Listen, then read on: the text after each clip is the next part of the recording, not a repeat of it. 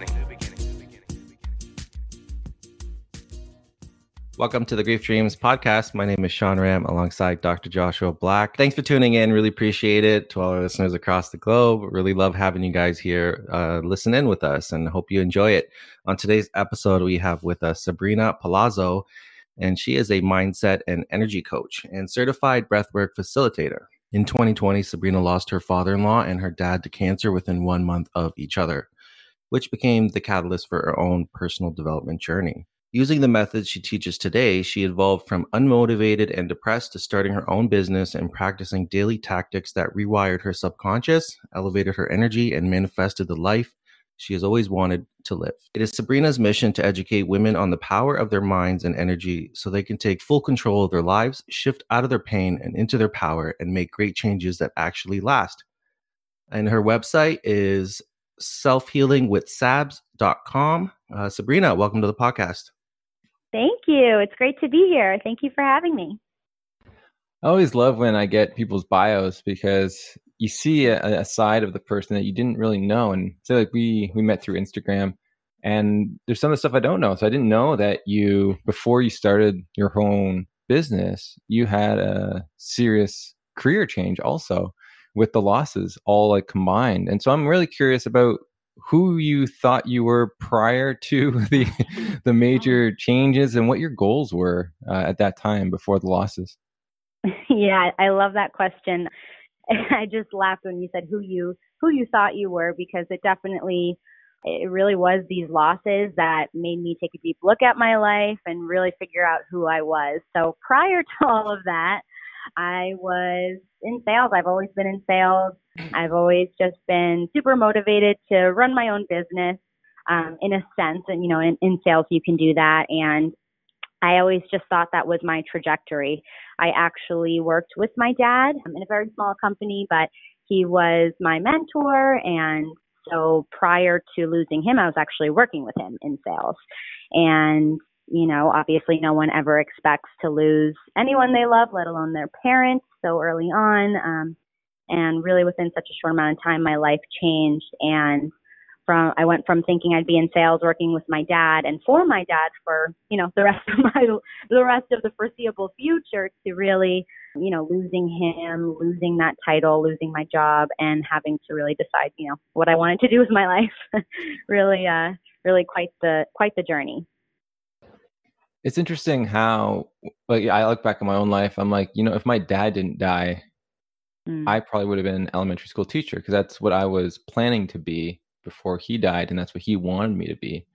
And so it's really interesting when loss hits on where it changes our our career paths, but also how we see ourselves. And so when you look back at who you used to be, because I, I, know you've changed, what do you see when it comes to your mindset and how you viewed things? Were you just going with what was available? Like, how did you view life?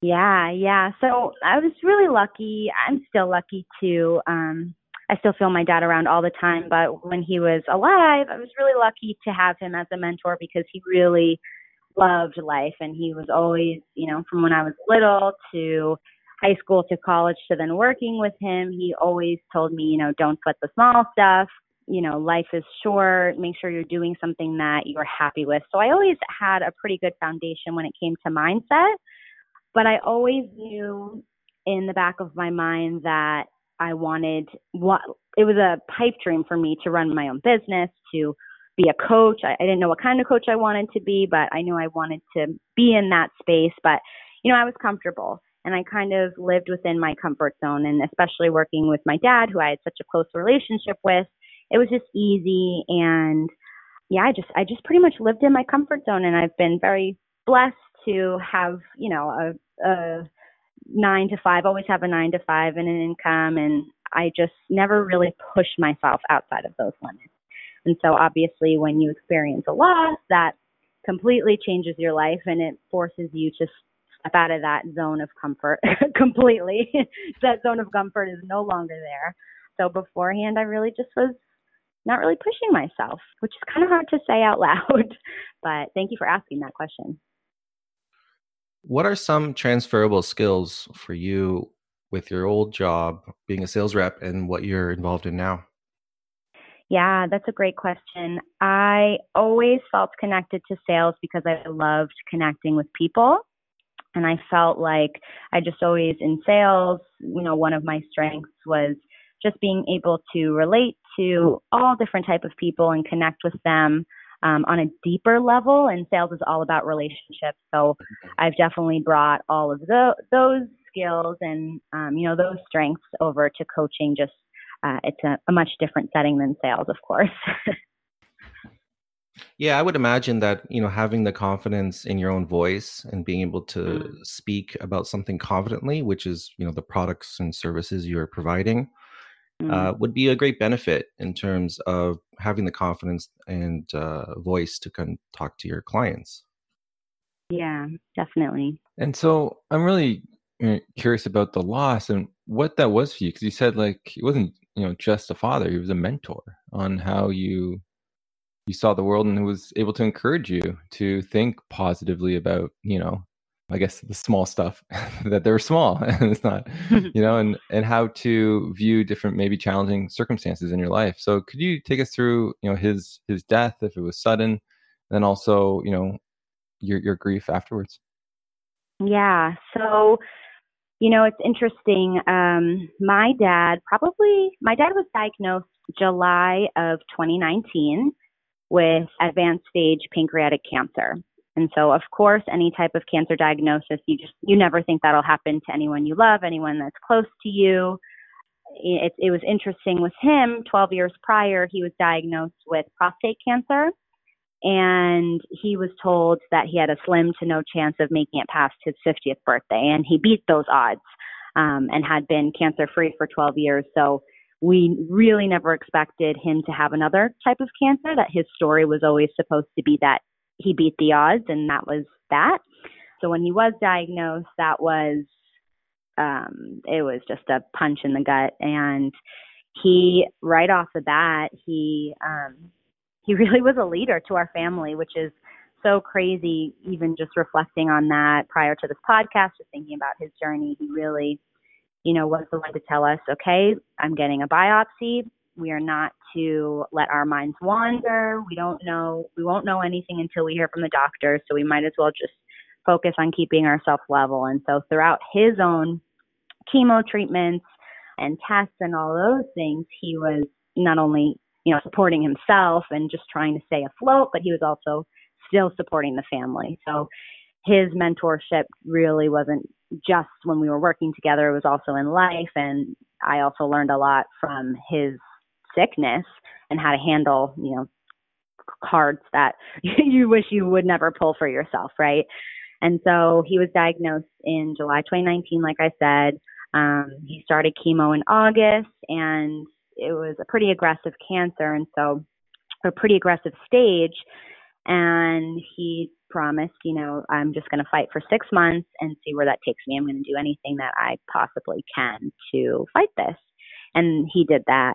And just throughout that time, he was did his best to put on a good face, but obviously cancer, I mean, chemo is uh, so taxing, so incredibly taxing. And it was February of 2020 when he was told that uh, you know, and this is actually quite an important part of his journey and our journeys, he was told that his chances of living a regular life in the future, even six months, one year down the line, were slim to none. He, that he was told that he wouldn't be able to, if he kept up with treatment, he wasn't going to be able to have energy to see his to go to CrossFit or to have beers with his friends or to walk the beach. And he just realized that that wasn't a quality of life that he wanted. And so he made the brave decision to enter hospice. So it was a really interesting time because, you know, you obviously, I would have had him that way forever if I could, but he really knew what kind of quality life he wanted. He felt like he had lived the life that he had wanted for himself. He didn't have any regrets and he wasn't going to put himself through that. So he made that brave decision and um, hospice even though it's such a scary word, and at times it was such a scary experience to be a caregiver for someone in home hospice, he really, you know, once chemo's out of your body, you don't have those toxins, right? So he was able to actually enjoy the time he had left with his family. So while his death was really taxing, um, obviously it was a gift that he gave us, um, which was the gift of being able to enjoy his last moments with him and and truly just be present in the moment. And that yeah, that gift is priceless. Wow, that's that's beautiful that he was able to make that decision and to allow you to have those moments together, right? Where yeah. the quality of life is, is much better. And to yeah. be able to have uh, like additional moments. And so how long because he went in in February to hospice. How long until he died? So he went into hospice February 18th and he passed away on April 21st. So it wasn't it wasn't long. Yeah. And so that is actually right during the pandemic. So what was it? Were you allowed to see him in his final moments? And was there a funeral? Like, it's such a yeah. difficult time to have suffered a death um, just because of the restrictions that were going on at that time.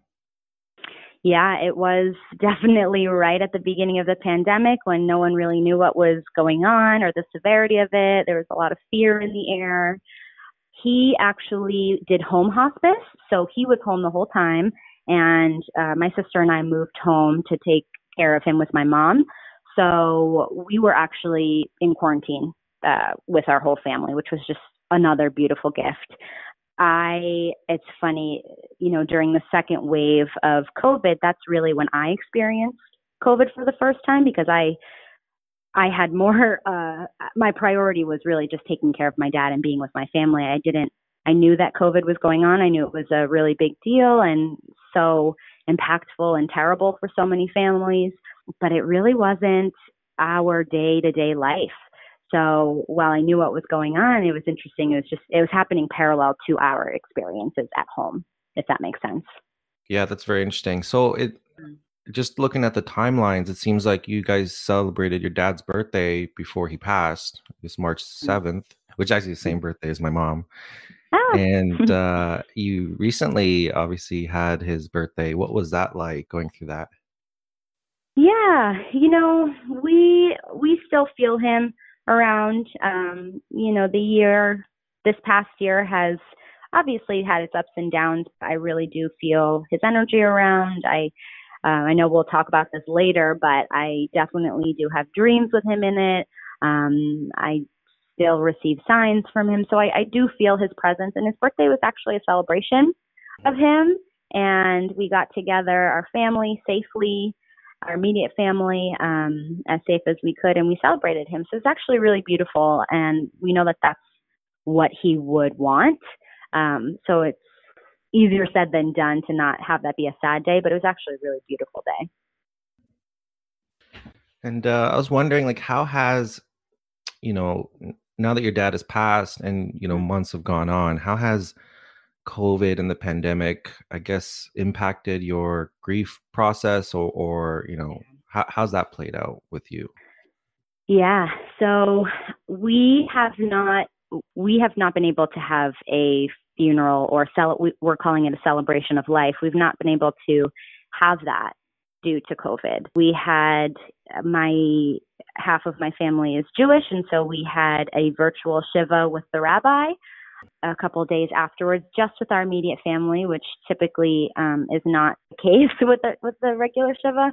But yeah, we we have not been able to celebrate his life with his friends you know, my dad had a huge network of high school friends, college friends, people he grew up with, work people, hundreds of people we would have expected to show up to a celebration of life. And no one else has really been able to have that type of closure. So we um we've been sitting on this for about a year we still want to do it but it's it's really been it's really been a tough subject it's it's hard to know what the future holds and so I know a lot of people are are just kind of waiting on this, but there's no way we can have an answer really on when that will be. Wow, that is interesting to not have that because the whole point of the funeral is to help us as we grieve and to mm. acknowledge each other in what has what has died or who has died. And you're in a position now where you just can't have that. And so I'm curious if the the Shiva virtual was beneficial at all? Because you know it's, it's supposed to be in person, right? So I'm not sure. Like, what was that like? And then, have you seen challenges in your own, I guess, grief on not being able to have a funeral? Yeah. So the virtual Shiva was, uh, I want to say, you know, that time after you lose someone you love, it's just, it's all a blur. So it was within a few days after he passed. Can't really remember if it was a day or two days after, but to be honest, it didn't do much for me.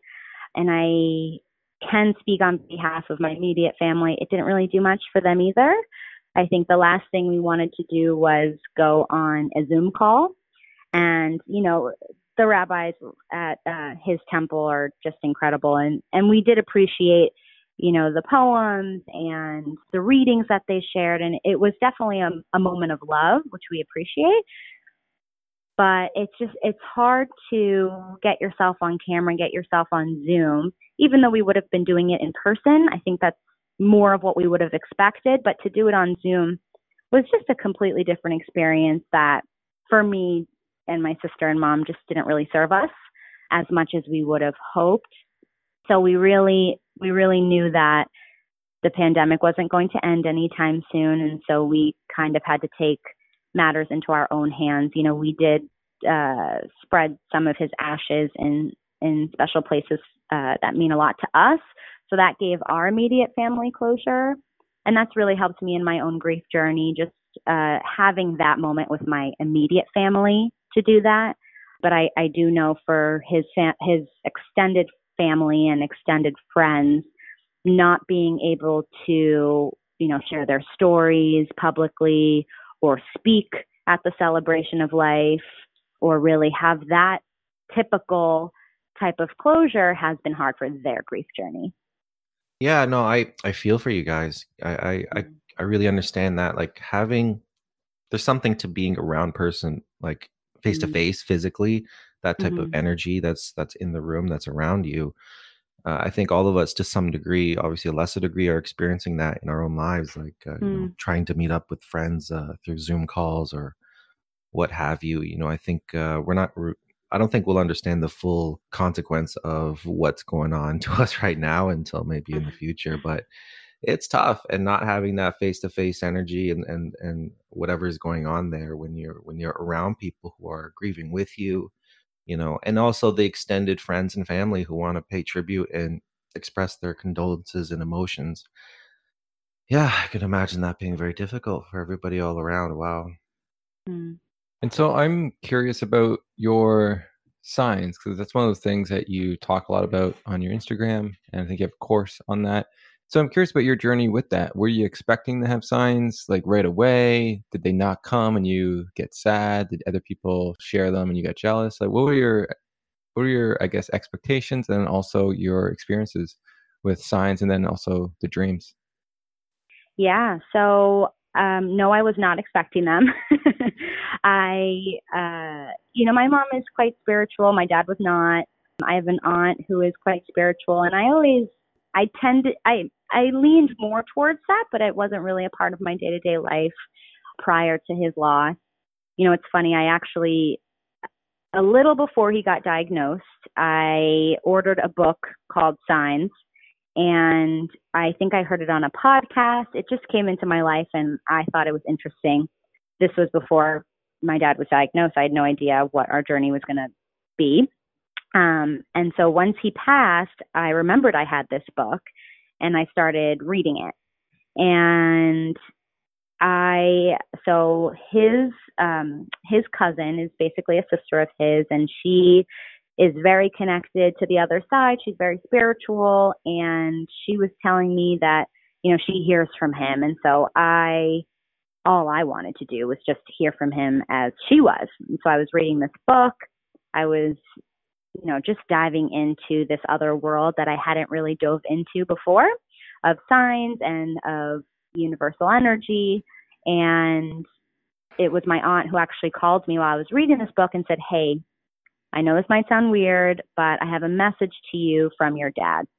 And he, he wants you to know that he's aware that you out of the whole family are struggling the most, and he's going to be sending you something. No one knew I was reading the book. I had no idea what she meant. I just was so almost jealous she was hearing from him and I wasn't. So she actually gave me a few things to do to just open myself up to the connection, open myself up to the energy. And so I really dove into that. Um, and all of all of me diving into that was really propelled by my desire to connect with him, not necessarily to heal. So I was meditating, I was journaling, I was connecting to nature, all of these things just to connect with him. And that's when I really started receiving signs. And also, in addition to reading the book, I started learning how to request certain signs. And so I started playing around with that. Specific signs that I would request, I would receive, and it would it would just be a weird experience. But I started getting, you know, a little over the top with it. I started becoming addicted to it, right? And just the idea that, okay, maybe this is real. Maybe I am connecting with him. Maybe his energy really is still around, which really that was the catalyst for me opening myself up to spirituality and energy. And it's been those experiences that are so real for me that I've been able to, that have been able to help me, you know, help my family members, help my friends who have lost their loved ones, and now help other people connect with signs. And that's really, really how it started with the signs. Oh, it's so interesting. Yeah, it's it's fascinating how it wasn't what you wanted or, or thought you'd go into, but it's the thing that's been helping you the most to really mm. process mm. some of your grief. And you know, like for you to, for your, was it your aunt to say that you're struggling the most? I thought that mm. was mm. telling because you know, like I, I don't, I don't know what you were struggling in the sense of what was going on because we haven't talked about that yet. I was like, oh, so what was going on at that time that you really saw within yourself that understood that statement to be true? Yeah. So, you know, you mentioned this before. So, my dad passed away on April 21st, but my father in law passed away on March 21st. So, I was dealing with two losses, and I was very close to my father in law. He was a second dad to me. And right after, you know, my dad passed away, I got laid off from my job. And I was dealing with three different losses. and it was a lot. And so I just, I think my grief had hit me a little bit later on. You know, obviously the waves of grief, they, they hit you at random times. But I think my initial grief hit me about a week later. And that really continued on for a while. And I was just crying all the time. I didn't know what my next steps were going to be in regards to an income, in regards to my job. Sales was not what I wanted to do anymore if I wasn't doing it with my dad. It was just, it was a period of complete and utter loss and feeling lost myself. So that's really what she meant by that. Mm. It yeah. is interesting, right? Once that job goes, it's like it's interesting what we cling to to have a mm. routine, mm. to to feel motivated in different ways, and you start taking out some of these, you could say crutches or just uh, those aspects of our identity, and mm. you see what's actually underneath it all. And why I say that because after my dad died and I finished school, I I moved and I didn't have a job, and that was one of the most difficult times for me. Probably more difficult than the loss per se, because it's about finding meaning. I've always been like after my dad's died, I still went to school, so I had this like routine I was still doing as I was processing. But you take out that routine and you're left alone in a room, wondering you know, all you hear is your thoughts and you're trying to figure out like what this is all about and you're still playing with grief because grief's you know it's it's interesting how it changes over time but it comes up in different ways and i was still you know looking at that and dealing with a lot of those emotions and so you know i, I feel for what you had to go through uh, during that time because it's so scary so what happened for you to actually break through to figure out, you know what, I'm going to get motivated. This is my direction. Yeah. So I I just have to say one thing came to me while you were speaking that I just want to share. It's any type of loss that's close to you. You know, I think a I think a part of you, act generally speaking, I think a part of you also dies too, right? It's it's you just said it perfectly. Like uh, what you're clinging on to sometimes just disappears as well with the loss. So I think that's you know something that a lot of people especially if it's your first time losing someone that you are so close with, a lot of people don't even realize that there are other losses that go along with it. So you're not just grieving the person, you're grieving so many other things that may be left with that person. So I just wanted to thank you for saying that because it's so, so true. For me, what really made me realize I wanted to go in this direction was, you know, I, I was meditating, I was journaling, I was connecting with nature. I was really, I told myself I was going to take the summer to heal and I wasn't going to force myself or jump into a job. I knew that this, that my losses were, had taken up so much of me that there was no way I would have been productive going into another job. I wanted to find myself first. So I told myself I would take the summer, move back home, try to save some money and just find myself. And so it was in that heal during that healing summer that I started an Instagram anonymously. It was called the Grief Guide, and my face wasn't on it or anything. It was just a way for me to start sharing my experiences. You know, I wasn't ready for therapy at that point. I figured there were other people who had similar experiences on Instagram. So I started doing that and sharing what was helping me heal. And as I was doing that, I realized what was helping me was helping other people. And so I organically started putting together free mini courses on morning rituals and how to how to create your own morning ritual to help you with your grief or to help you grow. And that started resonating. And then i realized oh my god i i really like this work. I like helping people. I've always wanted to be some type of coach. I've always wanted to start my own business. And that it was that moment after you know creating that first mini free course that I thought to myself, okay, maybe maybe I'll try to do this. You know, the the country is shut down. I'm I don't really have anywhere else to be. I'm lucky enough to be living at home right now. I got rid of my apartment. This is this seems like the perfect opportunity for me to try something new and not have that many responsibilities around me. And so that was really um, how that happened. Yeah, I like I liked watching you as you mm-hmm. tried to figure it out because you're really honest in a lot of your videos, which I appreciate because it just brings the reality of figuring out who you are to light. And a lot of people think it's like a, a switch or something, and it's really not. Like once you have your old identity, it, it there's a lot that it plays into on even um, what's the best way to put it you forming a new identity there's a lot of roadblocks a lot of stress and a lot of unknowns that you know hinder us and how we see ourselves. I remember the one thing you posted or talked about was the challenges of even thinking you could even do this. And I was like, wow, yeah, it's so true because you're so used to that old self and like this is so new. No one's like guiding you through this. You're just following your heart. But there's that that sense of doubt because you've never done it before. Will it even work? Do people care? all these thoughts go through, but yet you still pursued it. And I want to say, you know, congratulations for that because that's a remarkable step of courage to just follow your heart in in the face of old stuff that holds us back.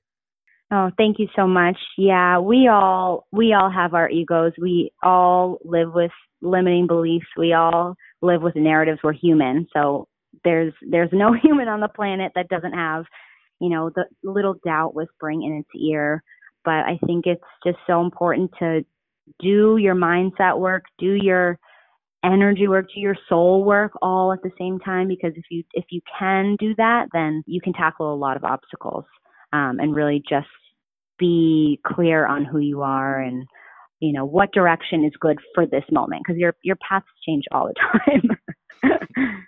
and so, what are just some you know quick tips people can do if they're wanting to, I guess, challenge who they see themselves as and what they desire in the future?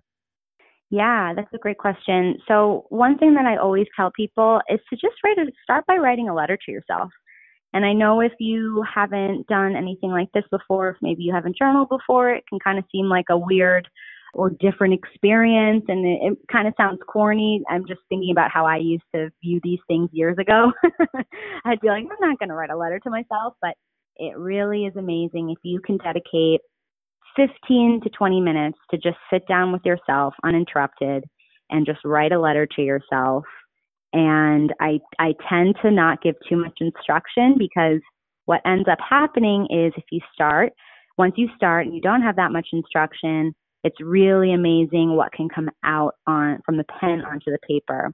There are revelations about yourself, revelations, you know, you can discover things that maybe you've been suppressing that you enjoy that you just really haven't looked at, you know, parts of yourself you haven't looked at in a while. So if you start, that's the number one thing, just start by writing a letter to yourself and just see where that takes you. And it can be a very powerful exercise. Yeah, one of the things I remember I, I tried when I started understanding the truth that I didn't fully love myself was this thing called mirror work. I'm guessing you've you've heard of this, right? Where you mm-hmm. tell yourself that you love yourself in front of a mirror and look inside, mm-hmm. like and look look at yourself while you're doing it. It was mm-hmm. so awkward at first. Oh my, oh man, it was just like it was the craziest feeling because like you, it really captures the truth of it all. And mm-hmm. I look back at that. I'm like every time I look in the mirror, it's like what's wrong with me? And then I'm trying to build a sense of what's right with me and what do I love, and then now all you see is just this being that's that you love and it's a beautiful thing but it took time. I think that's another you know thing i've learned that you have to be patient in this game. There's there's a lot of work to do. Yeah it definitely takes time. It takes commitment and consistency but it's available to all of us. Like i said before we're all human. We all have those doubts. We all have limiting beliefs. We all have we all have our own ego that tries to keep us in our comfort zone but it's if you're willing to try something new and put a little bit of work in, then you know you you can start seeing impacts pretty short, but it's really that transformation um, that needs consistency. But it's worth it. yeah, yeah, I definitely agree with both of you. I think patience and uh, giving yourself time and being easy on yourself, and and I think it's important to enjoy what you do. I think, uh, or mm-hmm. find find some things that you enjoy about it. And even if it, you're at a job that you don't necessarily um, are super passionate about if you can find things that you enjoy enjoy about the job that can take you that can take you further and that can really ease your mind and make you feel a little better about uh, the whole situation. And it's even better if you can do work uh, like with the podcast you know i enjoy it. It started with just loving you know doing it. And that's what's fueled us and that's what keeps us going and and that's why uh, you know we've been doing it for so long but i think and and also the other side of that is being patient and mm-hmm. just not not feeling like we have to do it all at once just feeling like we can grow this organically and that's what i'm hearing uh, you know when you're talking about what you're doing and just starting in a place and just enjoy doing it and then see what comes out of that Exactly. Yeah, it's all about the bigger picture. Yeah, Sean, that's interesting. I remember the the podcast starting off. I was so nervous. I didn't know what we are really doing, but also if it was going to succeed. And you have so it really brings me back to those times and like look at it now. It's one of the most beautiful things that I love to do every week, and it just keeps me mm-hmm. grounded. And I'm like, wow, like it by facing that like over the years because it wasn't like we're both comfortable in front of the mics and this is what we did like you know i know i can speak for myself i was very nervous very shy individual and to then have to listen to yourself speak on a mic and then feel confident enough in yourself to ask the right questions. There is so mm much going on in just sense of your own identity just being behind a mic. So you know 5 years later it's amazing how much you've developed but how much mm. your love for what you do has grown as you became more and more confident. But that's like with everything in life, right? Like, so mm-hmm. with what you're doing, there's always those challenges for anyone who starts something. You have to sort of really spend the time to work through some of those emotional challenges that come up and just not to give up. Yeah. And, yeah. and I, you know, that goes for anything. Like if you want to learn to make soap or, you know, and sell that, if you have dreams mm-hmm. uh, in mm-hmm. yourself mm-hmm. and visions and goals, try not to get carried away and or discouraged quickly because you will face hurdles and it will there will be little bumps along the road. But i think what keeps you what carries you through those hurdles and those bumps is the initial spark of why you want to do in the first place is the enjoyment of it is the passion around it. And i've said this from the beginning whether we have 50 downloads a month or you know 5000 downloads a month or 10,000 downloads a month, I still get enjoyment from mm. each episode. And that's what will sustain me in the future to do it is, is that, is that passion. and that goes for you know any any type of business or anything and the other thing is this is things can seem daunting when you first start because there's a lot mm-hmm. to learn especially you know what will there, again any type of skill or, or making things or selling a service of some sort but what's crazy is you know you start the journey and then you look back and it's been five years and you're like wow i've picked up all these skills along the way and now mm-hmm. you can look and that's what life is you know you you started this business recently within a year or so but mm-hmm. that's not that experience isn't just from you're not starting fresh you know you've carried with you since you were born essentially all these skills to mm-hmm. prepare you for this moment so you have something in your bag already you're mm-hmm. just picking up more on the way yeah, exactly. I think also, you know, it takes time and it takes a lot of effort and energy and it's so scary as you mentioned at first and can be so feel so hard at first. But if there's one thing that I've learned and is really the central theme around my business is that life really is short and that's such a cliche statement. But when you have these losses, you know, it's it's easier to to make changes in your life when it seems like everything is kind of going okay. Um, I, I think about this conversation I had with a friend. She was like, "My life is really great right now. Like I have a good paying job. I, I kind of enjoy my job. I know there's more out there for me. I th- I just know that everyone will question me if I make this change right now to pursue a different avenue." And I told her like the best time to do that is now because you know, don't wait for something terrible in your life to happen right. to make a change. That doesn't mean that it's not possible. Obviously, it's possible. i've waited for three losses to make changes in my life and step out of my comfort zone. And it's hard to build a business and grieve at the same time. Um, but if you are in a space right now where you know you're you're in a, you're in a good zone you, you're lucky enough to really not have to deal with losses or you're not dealing with hardship it's also a good time to start something new. So that's just one main central theme. Life is short. So if you have something that you want to be doing with it, if there are things in your life that make you happy, pursue it because tomorrow is definitely not promised and your life can really change in a moment, unfortunately. Yeah, both can be challenging whether you're forced into change or whether the change is your your choice and your time to do it and and they are unique those type of changes and but i just uh i think understanding that it's it's on you at that point because you can make those changes and or you can not but if it's something that's driving you and and something you really care about go for it because at the end of the day you won't you won't regret going for it but i think if it's too much on your plate like i would say do it in baby steps mm. ultimately start a mm-hmm. little small and then dip your toe into the water and work on something you know let's say uh, back to the example of i guess selling soap. Do it as a hobby do it as a passion. If you like you know you enjoy the process of making soap start small go a little bit and enjoy it give it out to family and friends and see how your business goes. Maybe don't quit your day job continue to do it that way. And then eventually hopefully you know you'll gain steam and growth and skills in in all that and then you can when you're comfortable and you can go ahead and do that. But if it's something you know like you said life's short and and mm-hmm. sometimes if it's something that's really pulling at you you just got to go for it. Exactly. Sean I got, I, I got a question for you. Are you uh planning to do some uh soap stuff? Is, this, uh, is this a dream of yours that you haven't fulfilled yet? I do have some uh soap supplies that i bought. Long story short i bought some uh soap supplies for christmas to give out as mm-hmm. gifts but i didn't end up doing it I don't plan to make a business out of that or anything. It was more like a hobby I was interested in getting into, but uh, it was just that's just on my mind because I I bought some supplies. But yeah, that's awesome. Hey, well, I look forward to when you make it. Next Christmas, I will enjoy receiving it. Next Christmas, we'll get on that. and so, I think it's a good time to go towards the dream. So, did you have dreams of both your father-in-law and your father, or was it just one or the other? And how really how did they feel when you had them? Yeah, so I was I got I had a dream with my father-in-law first before I had one with my dad, and it felt so clear as if it was I mean, people say this all the time with visitation dreams, right? Or these types of dreams. It just feels like you are it's real life.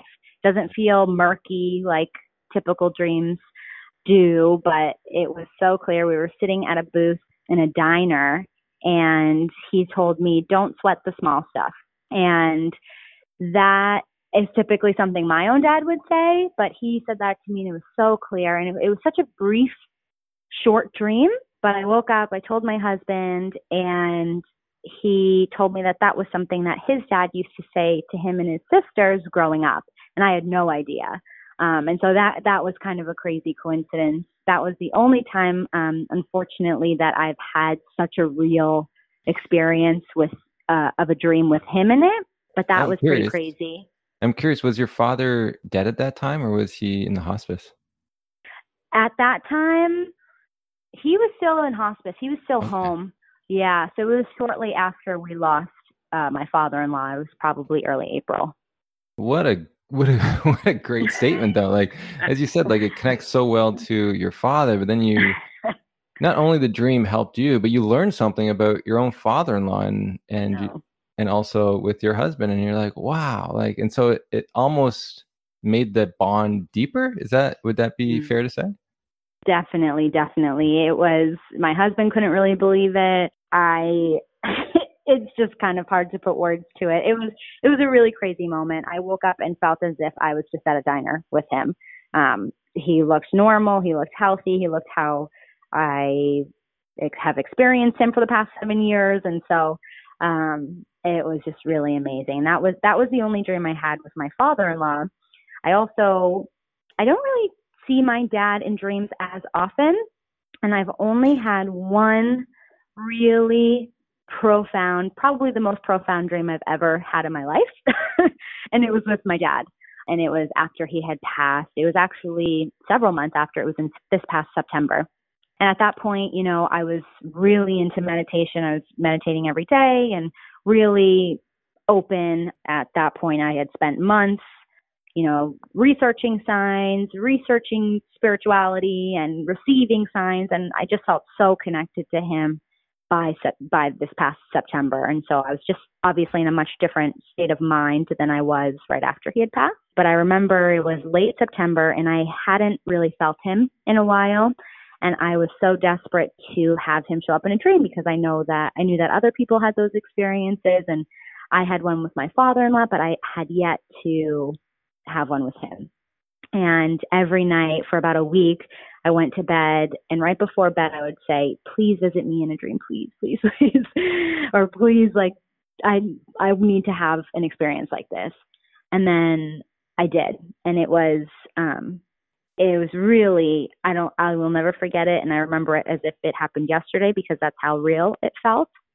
And so the dream was uh I was in a someone's backyard, a family friend's backyard with my mom and our family friend and I noticed the neighbor next door was just doing her uh you know working on the flower bed out front. And I looked over at her and I just felt so connected to her and this house that she was working on. And it was almost like I was pulled towards the house. And I went over and I said, I need to go into your house. I know my dad is in there. I know he's connected to it. And at this point in the in the dream, my dad had already passed. It was as if it was present day. And I said, I need to go inside. And she got up from working on the on the flower bed. She smiled at me and pointed me to go inside. And I walked inside and she guided me in through the kitchen and you know held her hand out for me to enter into another room and i walked into the other room and i was it was a pretty dark room i don't remember anything in the room except for a table i walked over to the table and there were all these documents just kind of scattered around the table one of which was a map and one of which was almost like a photo album and remember at this point, this is present. This is this dream is as if it's present day. My dad has been has been gone for several months now, and I'm looking at this map, and I'm aware that this is the map of where he is, and there are pictures of him recovering in this album, and I'm starting to feel almost betrayed, as if oh my God, he's alive and I didn't know. He's been dead this whole time. Like, what is happening? You know, these are pictures of him recovering. This is the map to where he is, and the map was not logical, but you know, the essence of it was where he was. And I, as I'm discovering all of this and just feeling so confused, I notice that the woman behind me is just smiling. She has like a very maternal essence to her, and she's she's smiling at the door where uh, she led me into the room, and she leaves and comes back with my dad. And the two of us embrace and we fall to our knees. I'm going to try not to get emotional, but we fall to our knees and we're hugging each other as if we never thought that we would reunite this way in, in this lifetime. And it was the the whole dream was the most clear experience I've ever had in a dream before, ever more clear than my dream with my father in law. It was as if this woman was facilitating a reunion between me and my dad. And I was saying, I was crying. I missed you. I thought you were gone. He was like, I know. I, I didn't think we would see each other this way. And I said, My mom's outside. My mom's outside. And he was like, I can't see her. And when I went to get up and go get her, get to get my mom outside, that's when I woke up. And I woke up and I immediately started hysterically crying. I was, I did not know what was real and what wasn't. I thought that I, I was just so confused. I, I can't even put words to it. I was extremely confused, did not know if what I had just experienced was real or not. And I spent the rest of the day really, I, I journaled for like way too long. And I was just trying to figure out what had just happened. It was the crazy experience, craziest experience. Wow, that is an amazing experience. So, what did you figure out after journaling for so long? so, yeah, a lot of things. Um, I actually called my aunt, who, uh, you know, was the one to help me figure out signs. She was the one who has mediumship abilities, and she she told me that the dream was what I thought it was. It was a reunion, and that I've been doing all this work to connect, and it was almost as if I was unlocking a new level of connection. Um, and she told me, this is the part that's crazy.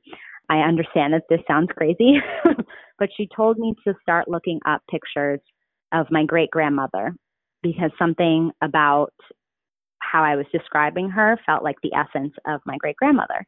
Uh. And so I start I started I started looking up pictures. I asked my grandmother for pictures of her mom and she was sending me pictures of when my great grandmother was older and it just didn't look like the woman in the dream and she sent me a picture of my great grandmother in her 20s and I have the chills right now. My full whole body has the chills and the woman in the dream was my great grandmother who was very connected to my dad and she, you know in the dream she had this like very maternal essence to her and it was my great grandmother just you know in a younger form, which is still to this day I, I can't believe, even though I experienced it. wow, like I don't know what to say to that. That's yeah, absolutely remarkable. It's one thing to have like such a beautiful, loving reunion with your father, and just be able to to hug him and and just to feel the love, right? Like that's yeah. what we desire the most. And then mm-hmm. after the fact, you get this other gem that the person in the dream was even a stranger it's mm-hmm. uh, it was your grandma that you've never met, never haven't seen yeah. the photo of her when she was young, and you're like, it just blows your mind, and that's why I love this topic. It allows me to sit in that mystery of life. Yeah. And you know, with that mystery, like everything is possible, right? Like all this stuff can you can play a little more in life, knowing that you know there's this stuff that that's out there that reminds you that there's so much more than we understand and it's not to be afraid of it's just wow you know like i don't know everything. And i think that's the whole thing too with the coaching and that mm-hmm. that whole thing is you don't know everything about yourself and it's about learning about who you are and learning about life what life is. And these moments really shake the core of how we were trained life was or, or should be. And you're like wait a second but this experience was so real so different. It's mm. changing my view of just what life is. And so what was your reaction after all this? Like how do you how did it change you yeah, it's these types of experiences that you have and just can't eh, you're just never the same. You're just never the same. It's so it's really hard to understand them if if you haven't had them yourself. But I think everyone at one point in their life will. I really believe that, but it it just it changes you. It really like you said it it's so interesting to even just talk about this mystery because that's what it is. It's a mystery. We don't know. I have no idea really what any of that meant. I have I have my own beliefs, but I really at its core do not know. And so once I had this dream and since then I have just felt way more secure in my connection with my dad. I choose to believe that that was a reunion and it and choose to believe that it was real. And so that's what I'm making my truth. But, you know, like I said, once you have those experiences, you can't really look back. It's just, it's, it forces you to rethink everything. And for me, I've already, I had already been doing that for months. so it had just forced me to continue questioning things and continue diving deeper into my own spiritual growth and um, connection and things like that. Isn't that beautiful how one event that's what I, love but these dreams like one event can really help you out at a certain time to continue to be motivated in whatever mm-hmm. aspect you're doing so with what you were doing and looking for signs and self help self growth it really fostered that to do it more like it's one of those mm-hmm. things that it it was a great another catalyst for all of us mm-hmm. on when we're trying out something new that we need uh, either a friend yeah. or one of these dreams but to just know you're on the, you're on the right track that what you're doing is helping you and it's facilitating more and more love and and deeper connections with those that we still love. So mm-hmm. you know that's what an amazing dream i gotta say that's it's phenomenal. I'm just in awe of of, mm. of that dream. Well thank you. Thank you so much. When you talk about science does these dreams come up a lot? Like because you mentioned like you think people have these a lot and it, they are more common than not. But like what was your experience when you started talking to people about their grief and and their own view of signs? Because everyone's view of signs is completely different. Right of course. Um you know when i talk about signs i don't necessarily talk about dreams as much because i i just don't really receive that many so i don't feel comfortable talking about them as much. Um, i'm comfortable talking about my experience of course but uh, when it comes to signs what i have realized is that more often than not, people who have lost someone they love believe in signs or want to believe in signs or want to experience them, but they feel nervous going for it. You know, what if it doesn't happen and then I get disappointed? But they also are tend to be afraid of judgment, which is something that is obviously really sad because when you lose someone you love, all you want is just some type of connection, whether, you know, any type of connection. You just want to hear from them. And if there's a way that you can through signs, then that's great. But if you're not really surrounded by people who believe that, which is totally okay, it just can be harder to put yourself out there. And so I've found that, you know, people will reach out and say, Oh my God, I thought I was crazy. Things are starting to happen that, you know, my husband thinks I'm crazy. My friends think I'm crazy. I don't really talk about with them. And so that tends to be the feedback that I get from people. There's so many, probably nine out of 10 people I, I, in my experience, are people who want to receive signs or believe in them. They just feel a little nervous talking about it and sharing those beautiful experiences, which is sad because it, there's nothing bad that can come from signs, right? It's just further connection, further love, you know, further energy. So hopefully my goal is to just get people to start being comfortable talking about them, making it less taboo, creating a community that can support one another, even if you don't have people in your personal life who uh, can understand it. But yeah, that, that's pretty much been my experience. It's so funny, like hearing all that, because you know we talk to various guests who talk about signs, and mm-hmm. it's unfortunate. I hate hearing how people get dismissed. I think it's the way our culture is set up. You know, it's been you look at decades of TV and movies and like cultural right. norms and culture and, and, society and literature and all that and and you know that person's crazy it's easy to dismiss oh that person sees mm-hmm. something that that's and then they dismiss yeah. the person as crazy or or this or right. that right like old movies like you know you never saw someone who was like experiencing depression or manic behavior you know there's mm. there's the old uh, adage of like someone would like splash water on their face or slap them be like get hold of yourself like right, like, right. like yeah. um I think it's uh, it's very real, and it's I think first acknowledging if we all just acknowledge that this is something that exists, like people have these experiences. You right. know, we just interviewed Penny Hunt, and she talks about signs in her mm-hmm. book. And there's, an, uh, you know, one at her son's funeral. You know, the mm-hmm. fire alarm went off, and it went off in in that uh, in their room, and and there was all these like situations, and that was a sign for her. And mm. she talks about how she felt initially she felt insecure writing about it and sharing it because mm-hmm. of what people would think and and that's yeah. that's sad because it's true people will say mm-hmm. some things and and that even comes down to sharing um death in a, a loss of some sort like if you have a pet die a mm-hmm. lot of pet owners are are you know they don't want to share that because they don't want to get dismissed because it's so right. painful when that does happen it's so mm-hmm. painful so i i i hope we can all just you know start to just acknowledge that it's there and then just be hopefully free and uh, accepting to have conversations around uh, what because it's it's a mystery but we're only going to solve it together like it's not right. going to solve itself yeah definitely and i also it's just at the end of the day it just comes down to respecting people and just kind of loving everyone for their own truth.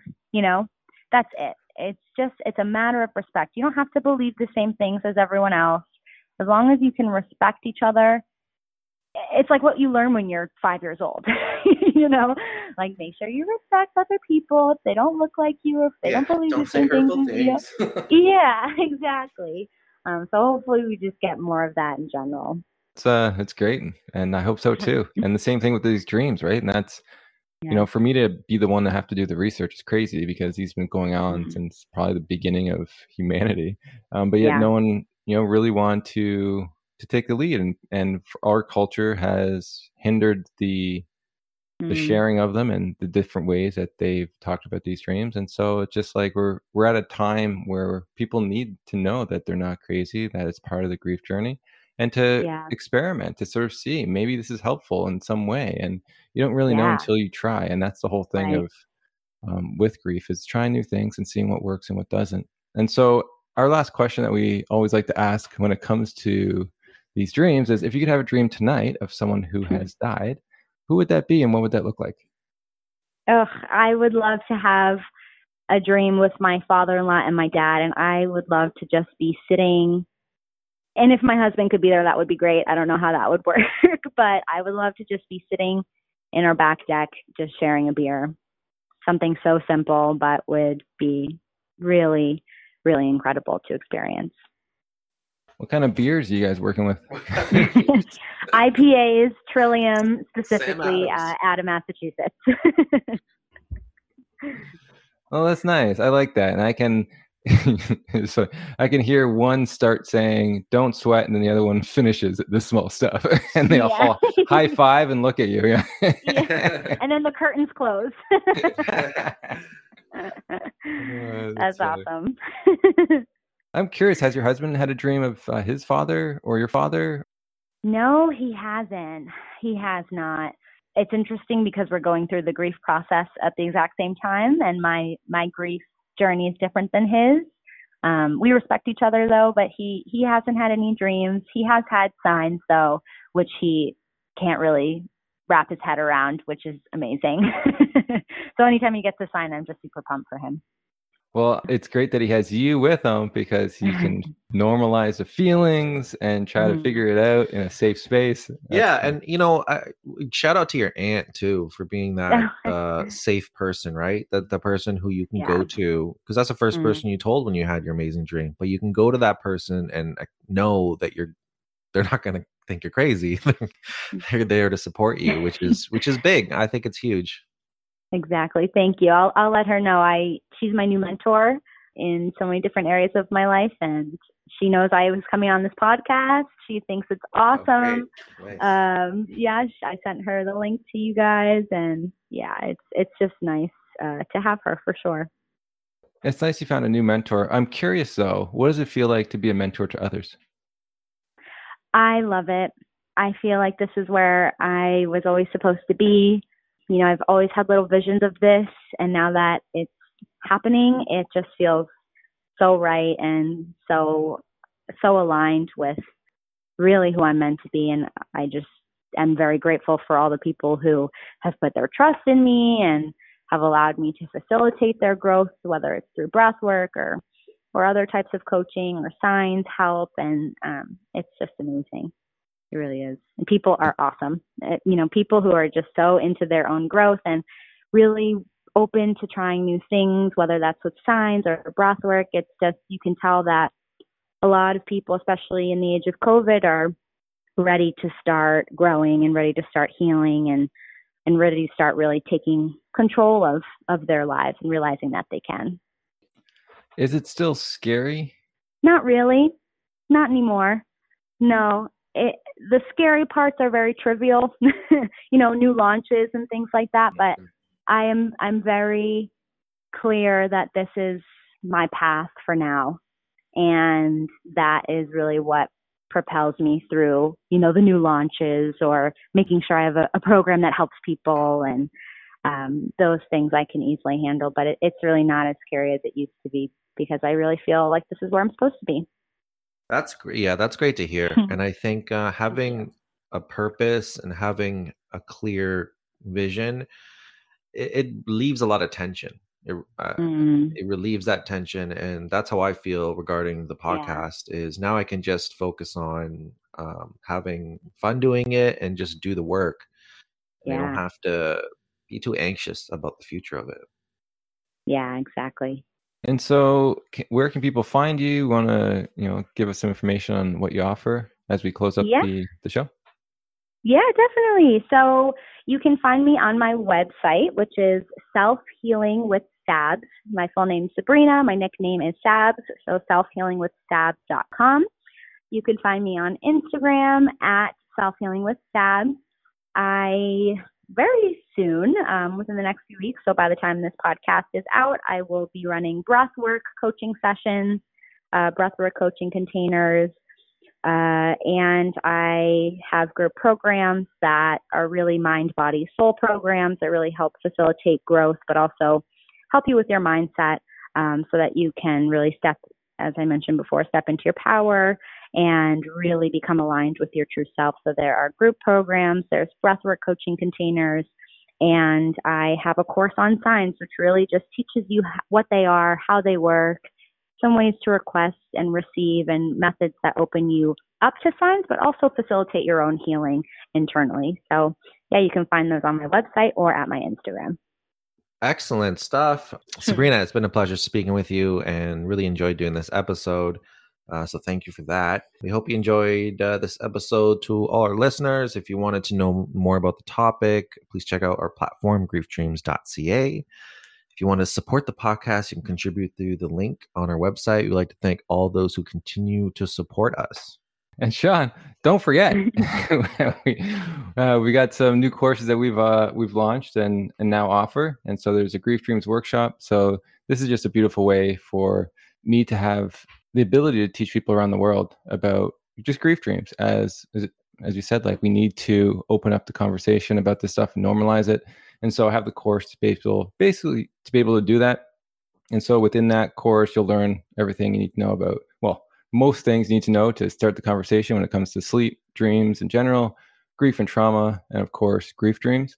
And then also there is Crazy in Love, using romantic relationships as a vehicle for growth. And so this is just to make you rethink modern intimate relationships, as we sort of talked about on the show, how we get sort of these models and how it's supposed to be but it doesn't always need to be like that. And to really envision something new and how a relationship can actually help you growth if you're in one and also if you're seeking one. So, also, if you have Facebook, you can join the Grief Dreams Facebook group, or you could follow us on the Grief Dreams podcast page. We also have Instagram and Twitter at Grief Dreams. And Sean, what do we like to say? We like to say with love and gratitude from us to you.